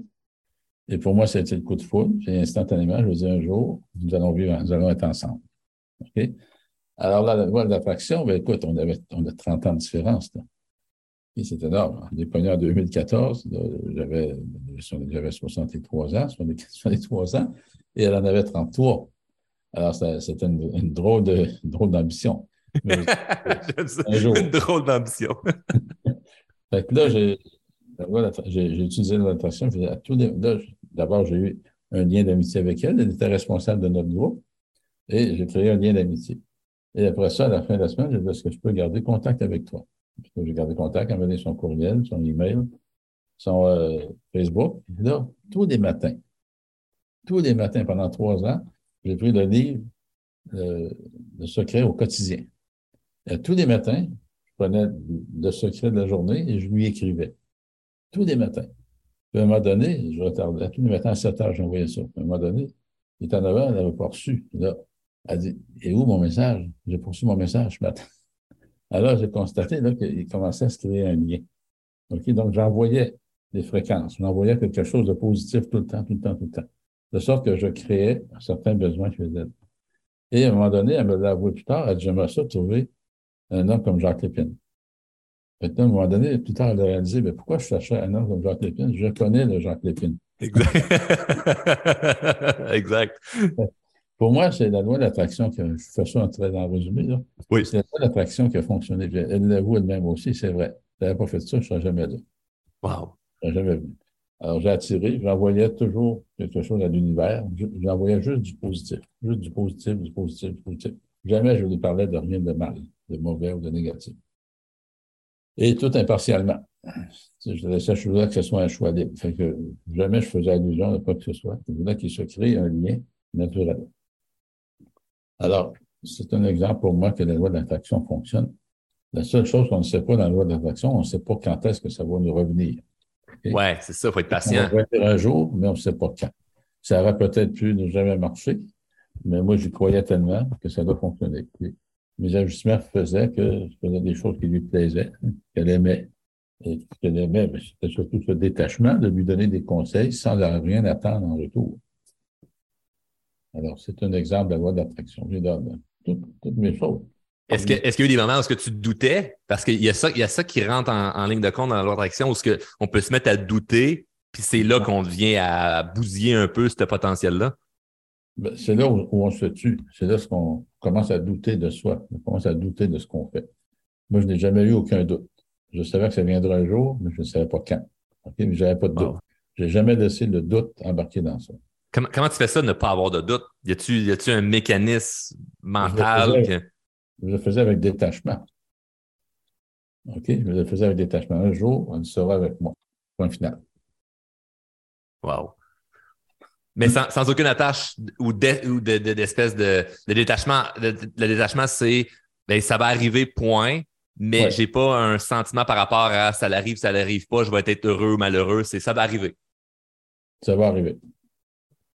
Puis tous les objectifs financiers, quoi que ce soit, sais, dans le cours numéro un du coaching, je leur dis, vous gagnez, je ne sais pas, 30 000, 50 000 par année, puis je te dis, dans 5 ans, tu vas être millionnaire. Immédiatement, ton cerveau se met à calculer. 50 000, moi, mes impôts, moi, mes dépenses, il m'en manque 5 000 par année. Puis lui, il vient me dire que je vais être millionnaire dans 5 ans. Il est malade, l'épine, là? Ça va? Alors, c'est là, c'est là que j'introduis la notion 1 plus 1. À l'école, on nous montre quoi? Ça fait 2. Mais moi, je vous dis 1 plus 1, c'est 1 million. là, ils sont tout OK, là. Plus. Il est encore plus fou, l'épine. je 50 000, je vais être millionnaire dans 5 ans, et tout ça, c'est pas un million. Ça ne vaut pas dans quoi je m'embarque. C'est une secte. Et là, c'est simplement pour démontrer que l'immobilier, c'est exponentiel. C'est un créateur de richesse. C'est le meilleur créateur de richesse que je connais sur la planète qui est accessible à tout le monde. Tu achètes un immeuble, tu n'as pas une scène de cash, tu loues ça à quelqu'un, tu fais ses paiements à tous les mois. Le temps, le système fait que ça prend de la valeur, le système fait que je paye mon hypothèque. À la limite, même si je n'ai pas pris une scène de valeur de plus, à la limite, 25 ans plus tard, il est payé. Je n'ai pas mis une maudite scène. Qui me l'a payé? Mes merveilleux clients. Donc, c'est un générateur de richesse. Et là, lorsqu'on rajoute l'exponentiel, hein, euh, on a une plus-value, on a une capitalisation, ça me redonne un pouvoir d'emprunt et je peux répéter le processus indéfiniment, indéfiniment, indéfiniment. Alors moi, je le sais au départ que c'est ça, mais eux, ils ne savent pas. Ils ne sont pas capables de faire ces calculs. Aussi élémentaires soient-ils, ils ne sont pas capables de faire ces calculs-là. Mais en bout de ligne, lorsqu'ils commencent à comprendre, et ceux qui le comprennent, mais tu vois, ils partent en fou. Là. ça part, ça part, ça part, ça achète des immeubles, ça prend ça fait, ça fait des groupes, ça investit. C'est, je n'aimerais pas de monde, mais il y en a plein dans, le club de, gens qui font ça. J'en connais quand même. Et là, on parlait d'objectifs, loi attraction. Comment, comment tu fais pour, euh, pour planifier ou figurer tes objectifs? As-tu une, méthode euh, propre à toi ou quelque chose euh, de spécial? Non, je n'ai pas de méthode. je me rends compte aujourd'hui que mes objectifs ont été très, très bas. Eh, c'est fou de dire ça. Là. C'est, c'est, ont été très, très beau parce que je les ai tous atteints. Donc, si je les ai tous atteints, c'est parce qu'ils n'étaient pas assez grands. Wow. OK? Alors, n'ayez pas peur d'y mettre le plus grand possible, même s'ils semblent impossibles, même s'ils semblent irréalisables. Il faut que tu les mettes comme objectif, il faut que tu travailles en conséquence d'eux. Tu sais, la différence entre 100 euh, 000 et 1 million, c'est juste un, zéro, hein? Un zéro en bout de ligne. Euh, entre 1 million et 10 millions, c'est toujours un autre zéro. Alors, comment, comment est-ce qu'on peut faire pour les atteindre? Et travailler pour 10 millions, c'est pas plus difficile que travailler pour 1 million.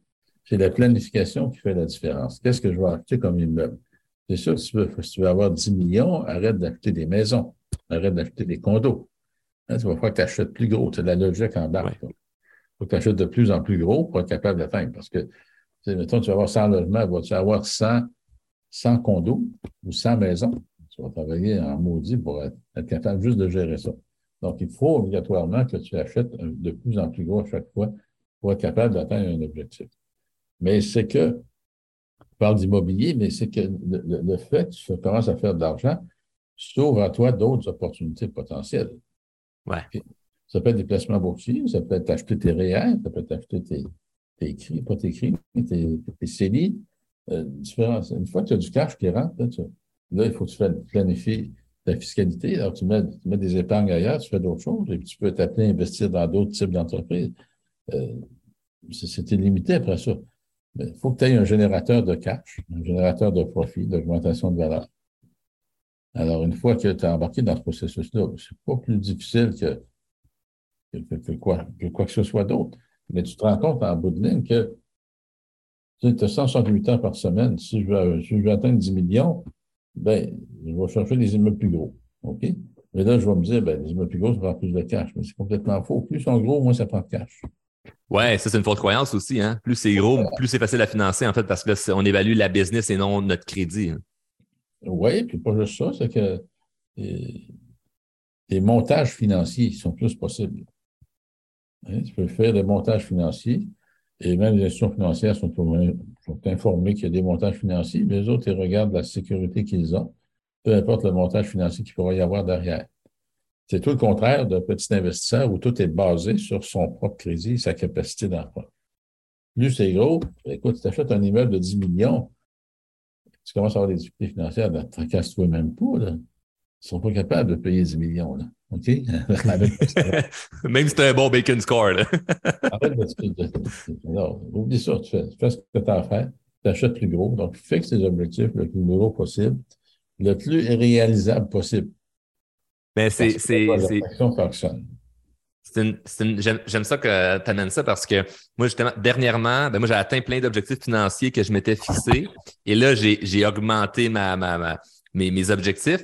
Puis là, dernièrement, j'étais un, petit, un petit peu euh, fatigué. Puis là, ma congénère me disait, elle dit, est-ce que, est-ce que tu vas réduire tes objectifs? Parce que là, c'est très, très, très gros. Peut-être que ça, ça te demande beaucoup d'énergie. J'ai dit, non, non, non, non, je vais jamais réduire mes objectifs parce que si je les réduis, j'atteindrai jamais ce que je souhaite. Je préfère les laisser hauts, quitte à peut-être ne pas les atteindre cette année, mais ce sera dans deux ans, trois ans, quatre ans. Mais je ne vais même pas penser à ça. C'est un peu comme la, stratégie que tu parlais tantôt de j'y crois, j'y crois. Moi, souvent, lorsque je, me mets à, à, douter, je travaille plus sur mon doute que sur le comment je vais réussir à atteindre mon objectif. Je ne focus pas sur le comment, je focus sur comment je peux revenir à y croire vraiment que je vais le faire. je pense que c'est là la, la magie, c'est de réussir à y croire et à ne pas douter que tu vas y arriver malgré tout ce qui peut arriver, les tempêtes, parce qu'on vit tous des hauts et des bas. C'est ça, parce que quand, quand, le succès arrive, à un moment donné, l'argent rentre, là, puis là, tu dis, écoute, on était où cet argent? Où est-ce qu'il était caché? OK? Alors là, tu en es une preuve vivante, ton, ton, podcast fonctionne à merveille. Tu fais l'argent que tu n'aurais jamais espéré que faire au moment où tu as dit, je vais faire un podcast, je vais m'amuser avec ça, je vais faire quelque chose. Là, tu as dépassé ça, tu as dépassé ça. Puis, alors, la fixation des objectifs est extrêmement importante. Oui, c'est sûr que plus tu vas grossir, il faut que tu te construises une équipe. OK? Toi, tu es la vedette de ton podcast, il faut que tu restes la vedette, mais tout ce que tu pas de derrière, là, il va falloir que tu délègues un peu à quelqu'un. Ah ouais, j'ai une quinzaine d'employés aujourd'hui, là, tu sais, je suis pas tout seul, là. c'est ça.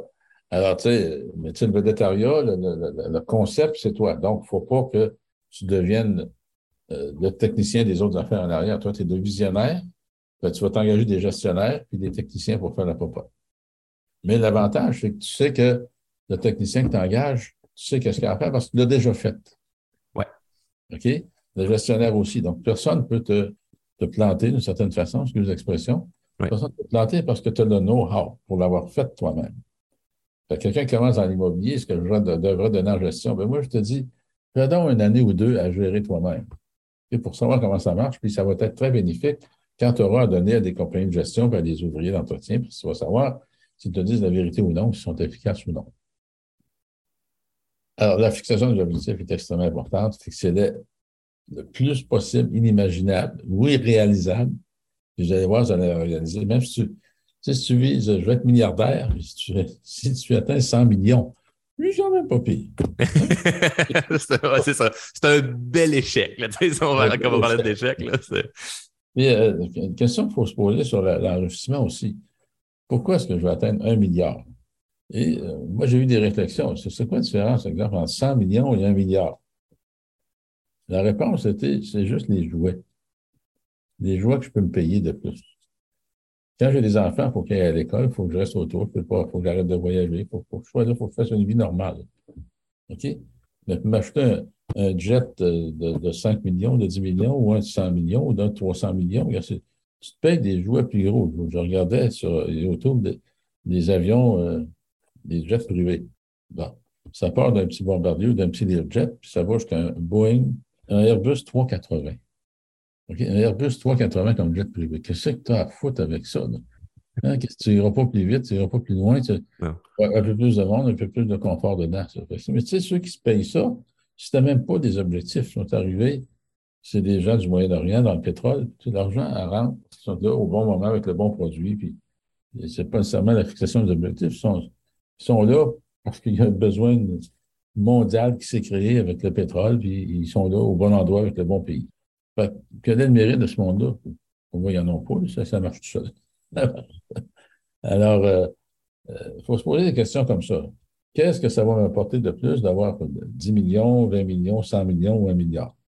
J'ai rien contre ça, mais chaque, question, chaque personne doit se poser la question. Qu'est-ce que ça m'apporte de plus? Des jouets? OK, c'est ça que tu veux, mais vas-y vas avoir plus de jouets. Mais tu ne seras pas plus heureux parce que tu as plus de jouets, parce que tu te de ton jouet, tu en veux un plus gros, puis plus gros, puis plus gros. On a fait cette année notre, stupide de nos investisseurs de la Société de crédit au Québec, chez Automobile, etc. le but, c'était de faire rêver nos investisseurs. Et là, Automobile, etc., mais c'est un, un revendeur d'auto de luxe usagé. Alors là, on a soupé dans une énorme table avec des lustres, mais entouré de Ferrari, de Bugatti, de Rolls-Royce, de tout ce que tu fais. Alors, la voiture la plus chère qu'il y avait là, c'était une Bugatti à 6,3 millions. Wow! Et tu avais une Corvette. Tu avais de tous les prix, mais tu sais, ça, c'était de stimuler l'imagination pour que nos investisseurs nous supportent et aient l'idée de réinvestir avec nous. Alors, euh, tu sais, Bugatti à 6 millions, je sais que tu as à foutre avec ça. Elle n'ira pas plus loin qu'une Volkswagen. Alors, c'est des objectifs. Je rien contre. Il y en a qui ont les moyens de le faire, tu as les moyens de le payer. C'est des chars que tu n'utilises pas, c'est des autos de collection. Euh, samedi, on était au Cavaliera à, West Palm Beach, au Breakers. Ça, c'est un événement Ferrari pour, euh, annuel pour la, Floride. Écoute, c'est fou. C'est fou, raide. ça coûte, tu peux dépenser une fortune, tu peux dépenser, mais des autos, flambant neuves, qui n'ont jamais été utilisés, des collectionneurs. font 100, 200 km par année, sont, sont plus neuves que neuves, sont encore mieux polis, mieux entretenus. Alors, tu sais, c'est des objectifs. Puis, tu vois, ce monde-là, ben, ils ne savent plus quoi faire avec leur argent. Fait ils, achètent des, ils des Ferrari, puis une, puis deux, puis trois, puis comme de Poirier, il y en a 28, 29. Ça devient des passions. Puis cette passion-là ben, devient payante aussi, parce que la collection de look est rendue quasiment à 50 millions. Elle prend 7, 8 millions de valeur par année. Alors, ça devient euh, un placement en vivant une certaine passion. Euh, il les plaque toutes. Il peut s'en servir n'importe quand. il les prend pas toutes, mais il les plaque pareil. Mais ça coûte 100 000 de plaques par année. Il y a un entrepôt, ça prend des assurances. Il vit sa passion, c'est correct. Il, est heureux à faire ça. Il a même déménagé ses bureaux dans son entrepôt. Il s'est fait des beaux bureaux luxueux, mais il voit, il voit sa passion devant lui tout le temps. Ça le remotive. Et euh, il y avait plein de ça je au, Breakers. Mais tu sais, c'est des budgets. Pour participer aux trois jours, c'était 4500 personnes, par personne. Ou tu pouvais payer 300 dollars par jour, mais 300 par jour, tu peux juste rentrer pour voir les voitures. Ouais. mais il y en avait des des, des, autos de collection. mais il faut que tu sois membre. Toi, as-tu encore ta Ferrari? Oui, oui, je vais faire. Le pays est en Floride, fait que tu pouvais rentrer là puis faire partie de la gang. Euh, quand je suis arrivé, il y avait le parking. Il dit Vous parler ici. Parquer ici, c'est 250.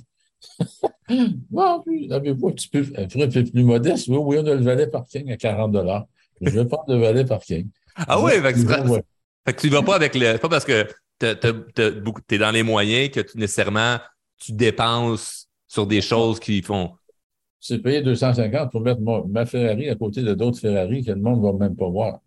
Parce que ce n'est pas ceux-là qui attisent. Ceux qui attisent, c'est ceux qui sont dans l'exposition. Sais, mon, origine humble, le fait d'avoir créé mon argent, fait que je compte toujours qu'est-ce qui est une bonne dépense, une mauvaise dépense. Puis moi, je stationnais à 250 juste pour dire j'étais à cavalerie, puis j'ai dépensé 250 pièces stationner mon auto, c'est illogique pour moi. Ça te rendra pas plus heureux? Non, je vais bien mieux que le gars prenne le valet parking, je donne les clés, il va stationner mon auto. 40 pièces. Déjà là, c'est très fait à 40 pièces. c'est ça, déjà là. c'est un autre monde. On, on, voit dans ces endroits-là, on aime ça. On aime ça parce que on, parle tous le même langage. OK? Là, c'est pas une question. Il y avait des milliardaires, là, il y avait des petits millionnaires comme moi.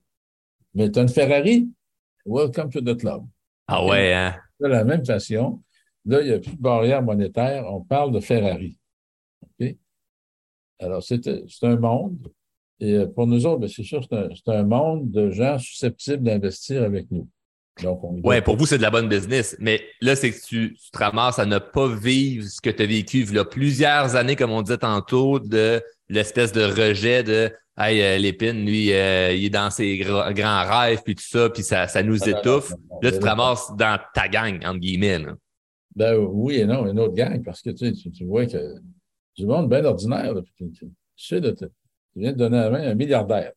Il est de ton âge, des fois plus jeune que toi. Qu'est-ce qu'il a fait? C'est toujours ce qui m'a attiré. Qu'est-ce qu'il fait de différent, lui? Qu'est-ce qu'il a fait de différent pour atteindre une fortune si grande en étant plus jeune que moi? Est-ce qu'il a hérité? Qu'est-ce a construit?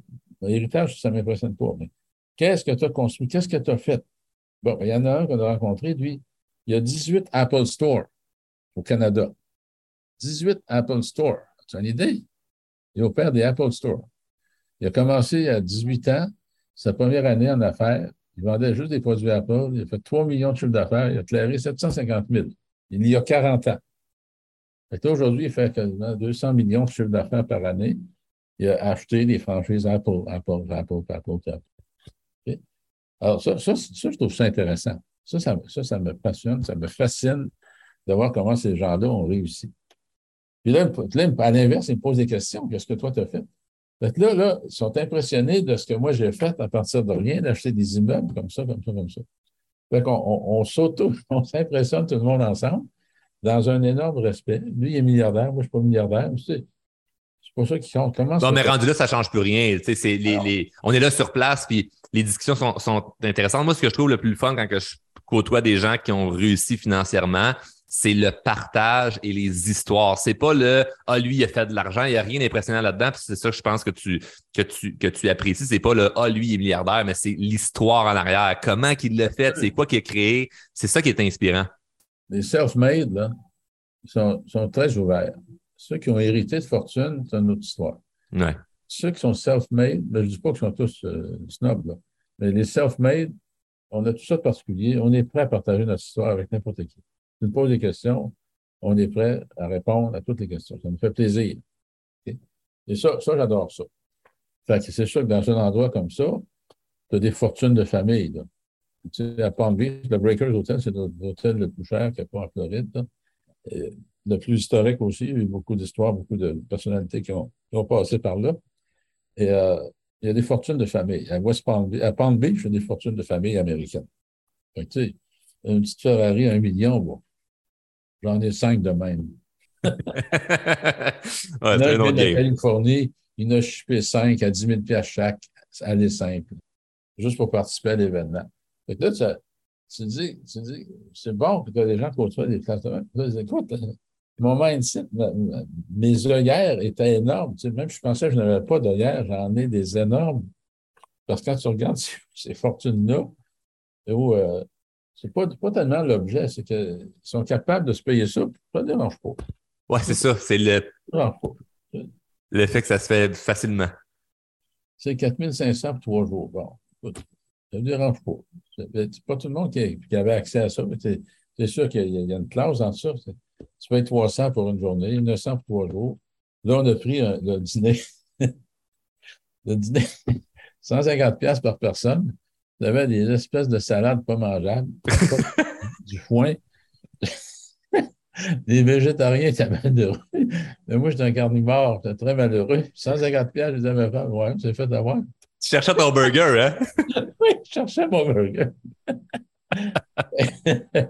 Sais, il y a des classes dans ça. Il faut, faut, s'amuser avec ça. Donc, euh, on allait voir le monde dehors, puis tout le monde est accessible. Tout le monde, on peut parler. N'importe qui, je suis Jacques Lepine. J'avais mon gilet pour Ferrari, puis moi, j'ai une F430, 2007. Puis, euh, qu'est-ce que tu as? Wow, j'ai une, une SF 90 flambant neuve que je n'ai jamais essayé.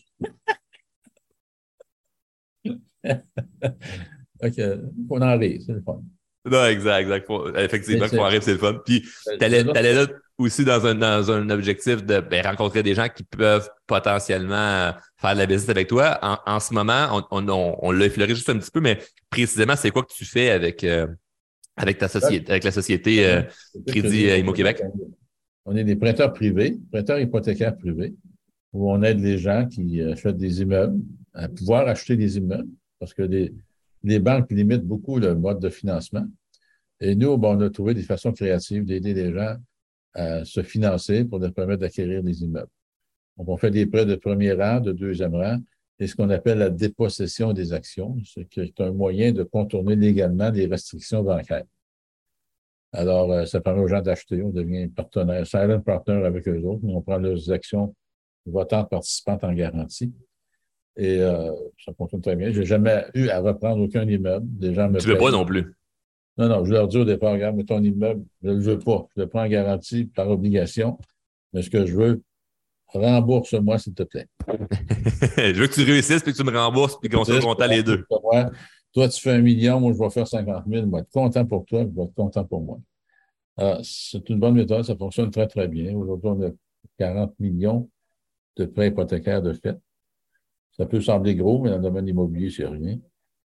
C'est étalé sur 100 prêts. On a une centaine d'investisseurs avec nous.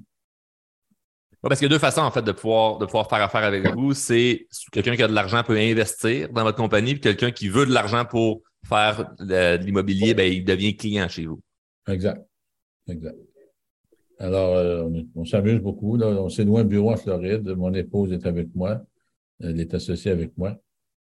Elle s'occupe du développement des affaires. Moi, je m'occupe des analyses. Et euh, ça va très, très bien. On est très heureux. Et des beaux projets. On va ouvrir la Floride très bientôt. Euh, investissement en Floride, ben, on pourra en, reparler. C'est l'hiver, vous êtes en Floride, mais l'été, vous revenez au Québec. Oui, oui, on est quatre Il faut que tu viennes payer ton impôt au Québec. là.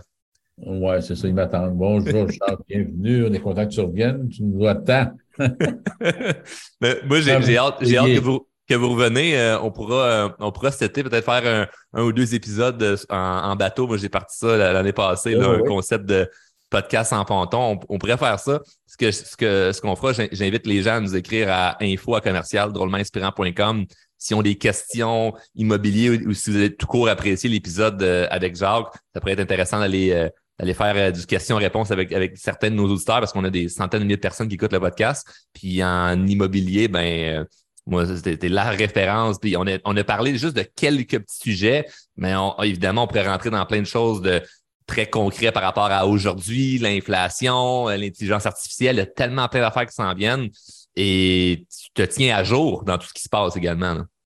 Moi, je voudrais euh, dire au monde, là, c'est sûr qu'on écoute les nouvelles, puis tout semble mal aller. La planète est dans une situation on est dans un virage planétaire actuellement. Mais le Canada, c'est la meilleure place au monde actuellement, pour différentes raisons. On a le meilleur système politique, un très bon système politique. On a la plus grande réserve d'eau au monde, d'eau douce au monde, une des plus grandes réserves d'eau douce au monde. Et on a de la place. Le Canada, c'est un énorme pays en superficie. On est 36 millions. Hein, sur moins grand que ça, la Chine, ils sont 1, quasiment 2 milliards. La, même, superficie ou à peu près. Les États-Unis sont 326 millions. Alors, ce qui s'en vient au Canada, c'est que la politique d'immigration, c'est qu'ils veulent doubler la population. Ils veulent monter la population d'ici 2100 à 100 millions. OK, on est 36 millions. As-tu une idée de l'impact économique de tout ça? Actuellement, on manque de logements. OK, puis on va accueillir 500 000 personnes par année pour les deux, trois prochaines années. Puis après ça, on va augmenter le seuil. On va les mettre où? On n'a déjà plus de logements. OK, on va les mettre où? Là, les constructeurs ne veulent pas construire parce que les taux d'intérêt sont trop élevés, mais là, il va, se, passer quelque chose de majeur. Le majeur, c'est que les gouvernements vont devoir s'impliquer pour stimuler l'économie, la nouvelle construction. Ils devront donner des subventions comme il existait dans les années 80. Il y avait des classes 31-32 qui permettaient d'amortir les immeubles et de créer un déficit. Et il y a eu le programme Corée Habitation, qui était, le but était d'inciter les gens à acheter des immeubles par de biais de subventions, de crédit d'impôt.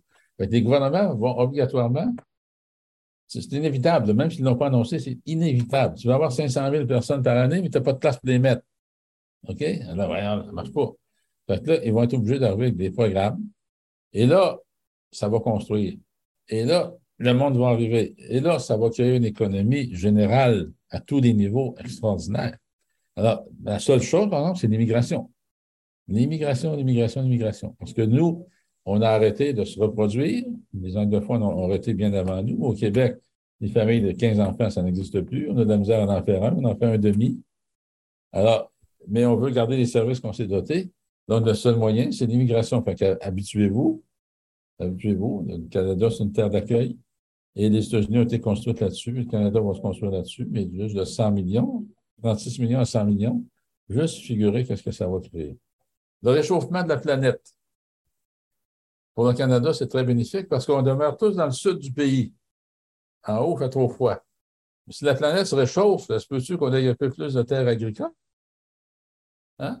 Donc, si on a plus de terres agricoles, on va pouvoir cultiver, on va pouvoir construire toutes sortes de choses. Donc, il y a juste du positif pour le Canada. Les politiciens, mais ça, c'est un, mouvement perpétuel. On est content, on n'est pas content. Mais dans l'ensemble, que ce soit un parti ou l'autre, c'est toute la même maudite affaire. Hein? C'est de collecter des impôts, donner des services à la clientèle selon une certaine philosophie. Le Québec va être malheureusement, malheureusement, le Québec, de par sa politique linguistique, obligatoirement va s'isoler de plus en plus. Va s'isoler dans le sens que l'immigration, vous savez, le Québec, on a un ministère de l'immigration, mais on n'est pas un pays. OK, ça fait bizarre. Mais donc, c'est un, un, moyen, je ne critique rien, je fais juste constater et rapporter des faits. Euh, l'immigration qui va arriver au Canada, ben, si c'est trop compliqué d'immigrer au Québec, on va, on va immigrer dans le reste du Canada. Alors là, le Canada représente, le Québec représentait 22% du pouvoir canadien. Là, on est tombé à 19. On va tomber à 17, à 15, à 14, à 12. Donc, la force du Québec va être de moins en moins forte par rapport aux décisions fédérales. Est-ce que ça va amener une séparation? J'en doute pour le moment. Le Parti québécois est sur le dos, mais M. Legault est un ancien péquiste. Est-ce que derrière lui a-t-il un autre objectif? Nous le saurons dans quelques années. Mais, c'est beau, c'est beau la, façon euh, positive et optimiste que tu vois ça, parce que c'est vrai que si on, on, regarde les nouvelles ou ce, qu'on nous dit sur Internet, ça a l'air d'être une catastrophe qui s'en vient. C'est comme si les, tout le temps, les dix prochaines années seront pas drôles. C'est souvent ça qu'on, dans laquelle on, se sent. Puis ça, c'est dommage parce que ça laisse les gens dans l'inaction parce que j'ai-tu le goût, moi, de prendre action puis de, de, de, faire des affaires si je suis pour dans dix ans en souffrir? Mais il faut, il faut être capable de comprendre les, systèmes. Tout ce qu'on ne voit pas, tout ce qu'on ne nous dit pas, et ce qui existe par, en arrière de tout ça, qu'il faut essayer de trouver. On ne les trouvera pas par les journalistes standards, par les journaux standards. Il faut fouiller un peu plus, il faut lire un peu plus, puis il faut aussi être capable d'observer ce qui se passe. Il y a beaucoup de choses qu'on ne nous dit pas. OK? Regarde, je vais donner un exemple simple qui est actuel. L'électrification des transports. OK? Alors, pourquoi qu'on fait ça? C'est soi-disant pour le, le, carboneutre, pour diminuer le, le, pétrole. OK, mais derrière tout ça, si on regarde ce qui s'en vient, c'est peut-être plus catastrophique l'électrification que de garder de, garder de gaz. Parce que pour produire des batteries, ça prend des terres rares qui sont importées, qui coûtent une fortune à amener ici. Ça prend de l'énergie pour transformer ça. La plupart des véhicules électriques, entre autres Tesla, sont en aluminium. Il faut énormément d'énergie pour l'aluminium. Là, on s'enligne vers un contrôle parfait de l'État. Un contrôle parfait de l'État parce que nos autos vont être électriques. Avec les compteurs intelligents, ils n'ont plus besoin de venir prendre la lecture du compteur. Ils sont capables de peser sur le piton sur l'ordinateur pour te couper l'électricité. Donc, ils vont être capables de savoir quelle énergie tu as besoin. Ils vont contrôler les déplacements. Et ça, c'est planétaire. Il va y avoir du bon, il va y avoir du mauvais, mais tu sais, pour la, vraie raison, de, pour sauver la pollution, J'en doute bien, bien gros. Il y a d'autres choses à ça qu'on ne nous dit pas. Et ça va être la limitation des transports, la limitation des déplacements. Ça va être excusé par Hey, c'est pour la planète, pour sauver la planète et pour la sécurité de tout le monde. c'est euh, ça. Et regardez le coût. Le coût. En Angleterre, en Angleterre actuellement, si tu prends un chargeur rapide électrique, ça te coûte plus cher qu'une tank à gaz. En ce moment, en, Angleterre? En Angleterre, oui. OK? Wow. Alors là, le Québec, on a la chance d'avoir l'hydroélectricité, mais même là, on nous demande certaines restrictions aux heures de pointe. Mais le reste qui produit de l'électricité avec du charbon, avec du gaz, avec de l'énergie nucléaire, alors quel est le coût, quel est l'impact planétaire et polluant de toutes ces choses-là? Et tout ce qu'ils vont perdre en revenus de taxes sur le, sur le gaz, ils vont être obligés d'aller chercher sur l'électricité quelque part. L'électricité va augmenter énormément, énormément, énormément. Et euh, imagine, toi, tu es actuellement, ben, dans le système actuel, imagine que tout le monde est électrifié, tu t'en vas aux bornes de recharge et ça ne se charge pas en cinq minutes comme une tank à gaz. Ça prend 35, 40, 50 minutes à recharger. Euh, imagine que dans l'état actuel, il y a quelques bornes. Les bornes de, l'Hydro-Québec ne suffisent déjà plus à la tâche quasiment. Il y a des bornes Tesla, mais là, Tesla il commence à en avoir pas mal sur le marché. Puis on arrive, il y, a, deux Tesla devant toi. Il faut attendre une heure et demie avant de pouvoir charger. Ah ben là, c'est. il va falloir que tu aies des. Il faut que tu aies absolument, c'est un véhicule électrique, il faut que tu aies un chargeur chez toi. J'en ai un véhicule électrique. Je sais quoi. C'est plein de menteries, là. Moi, j'ai une 400 km, je n'ai jamais fait ça de ma vie avec. L'hiver, je tombe à 150 km. Alors, tu sais, il y a beaucoup de non-dits. Et euh, donc, pour voyager, ma Tesla, c'est de la merde. Excuse l'expression, je ne touche pas ça. Je voyage avec mon véhicule à gaz. mais dans la ville, c'est parfait. Pas cher. Pas cher, ça me déplace. C'est un deuxième véhicule, en fait, la Tesla. Comment, c'est? C'est un deuxième véhicule. Tu ne peux pas compter là-dessus juste pour. Oui, oui, oui. Mais si on a affaire à faire beaucoup de routes. Je me déplace. Ceux qui ne se déplacent pas, qui ont un emploi, qui sont à 30 km de la maison, qui reviennent le soir, c'est pas pire. Mais si tu veux voyager, il y a un article de Patrick Lagacé qui est allé à New York avec son char, c'est 10 heures au lieu de 6. Il vient pour, charger, puis la, machine n'a pas qu'à lire sa carte de crédit. C'est une histoire abracadabra. Mais il y a quelque chose que je me dis qu'on ne nous dit pas dans ça. Il y a des raisons. Tout d'un coup, la planète entière veut, veut virer l'électricité. Je veux bien croire qu'il y a une partie qu'on veut sauver la pollution, mais il y a d'autres choses qu'on ne nous dit pas. Donc, c'est de rester perspicace. C'est ça, Mais il reste que, tu sais, moi, quand j'étais jeune, ma mère, pauvre petit gars, qu'est-ce que tu vas faire plus tard? OK? Là, je suis à 74 ans, puis je pensais à moi, ma mère a dit, oh, ici, donc, on s'est bien débrouillé. Ce que je veux dire par là, c'est que les générations vont trouver des solutions pour elles.